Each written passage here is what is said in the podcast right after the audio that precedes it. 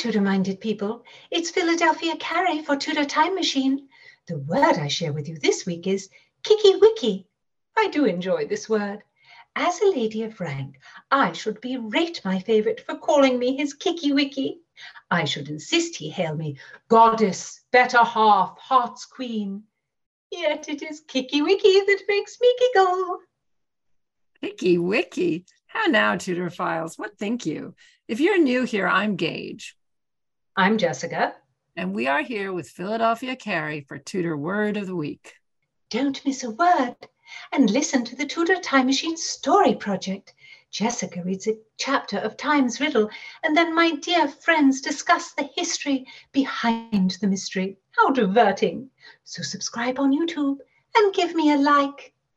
Thank you so much for listening. We are just so thrilled that we've had so many downloads and also that we were named one of the podcasts to listen to in 2023. So thank you for listening.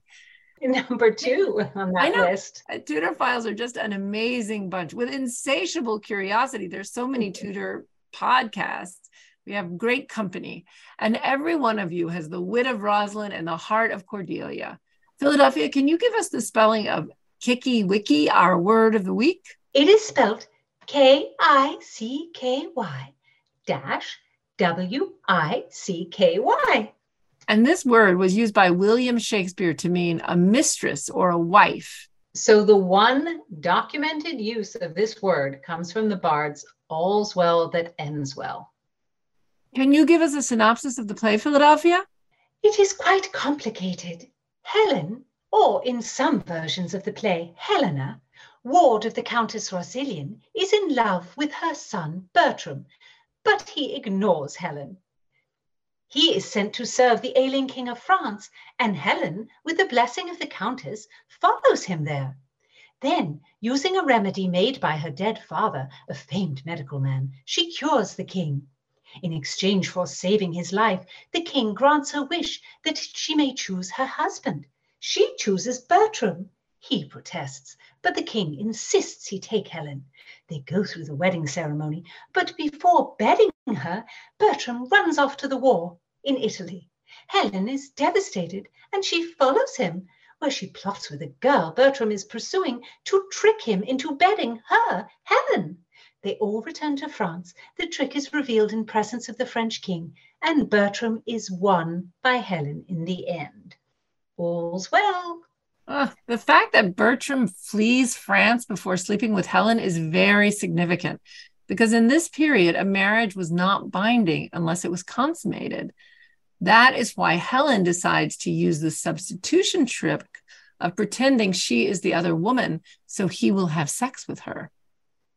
There's also a point in this play when, after Helen has pursued him, you know, saved the ailing king, chosen Bertram, tried to tell him how much she loves him, you know, finally tricked him into having sex, but he's still not aware it was her. Bertram thinks Helen is dead and he's really happy about it. It's it's it's actually very upsetting. It's definitely one of the problem plays. It's not really a comedy, but it's not really a tragedy. And it has a problem ending. When Helen returns from the dead, as it were, all that she has done to win Bertram is revealed. Bertram just suddenly has a complete change of heart about her in two lines. I assure you, this work is not one of Master Shakespeare's well known works. I have not heard of it being staged at the Globe, nor the Blackfriars, nor at court. There's no record of production during Shakespeare's lifetime. Historians think it could have been written anytime between 1598 and 1608, and it was included in the first folio in 1623. I do not like the play. Helen is a most disgraceful personage to ask the king to let her choose a husband, to force herself on a man above her station, and then to trick him into marriage. Revolting.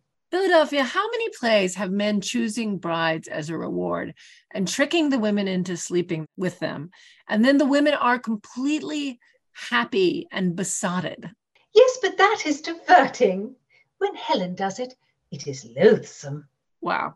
Okay, so Philadelphia's prejudice against Helen might be the reason the play was rarely performed. There's no production history of it until the 18th century, and that was only once. Actually, it's done more frequently now than it was in the past.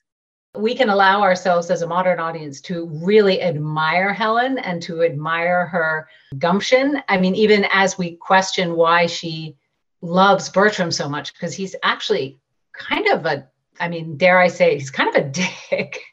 but I really love this play because it has two fantastic women's parts, just fantastic. I mean, Helen is an amazing role, and actually, so is the Countess Rossillion.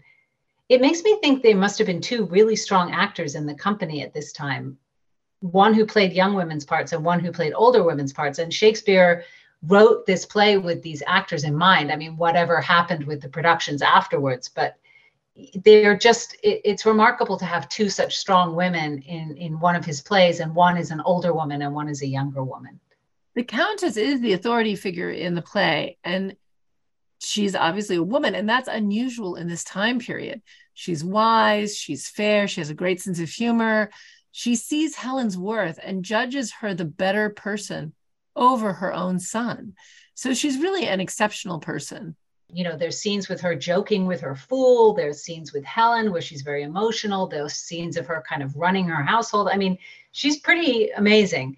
But our word of the week is not used by this worthy countess, but by the sort of braggadocio character in the play, Parolles. He's the soldier star of the subplot. And at the end, of course, he's revealed for the coward he really is. He is Bertram's sidekick, and he encourages Bertram to escape France and Helen and to join the war in Italy because being in a war would be better than being married to Helen. exactly. So, what does he tell Bertram, Philadelphia? Parolles says, To the wars, my boy, to the wars. He wears his honor in a box unseen that hugs his kicky wicky here at home spending his manly marrow in her arms, which should sustain the bound and high covert of Mars's fiery steed. To other regions, France is a stable, we that dwell in it jades. Therefore, to the war. Kicky Wicky is a fun word, and Parolles is a great fop. Yes, he is. Yet his advice to Bertram is wise. Helen is a kicky wicky best left behind. The ending of this play would have been much happier had Bertram shaken off such a forward chit. Philadelphia, Jessica and I will just agree to disagree with you about the character of Helen. Of course, my dear friends. I am all amicability. All's well that ends well. So give heed to files.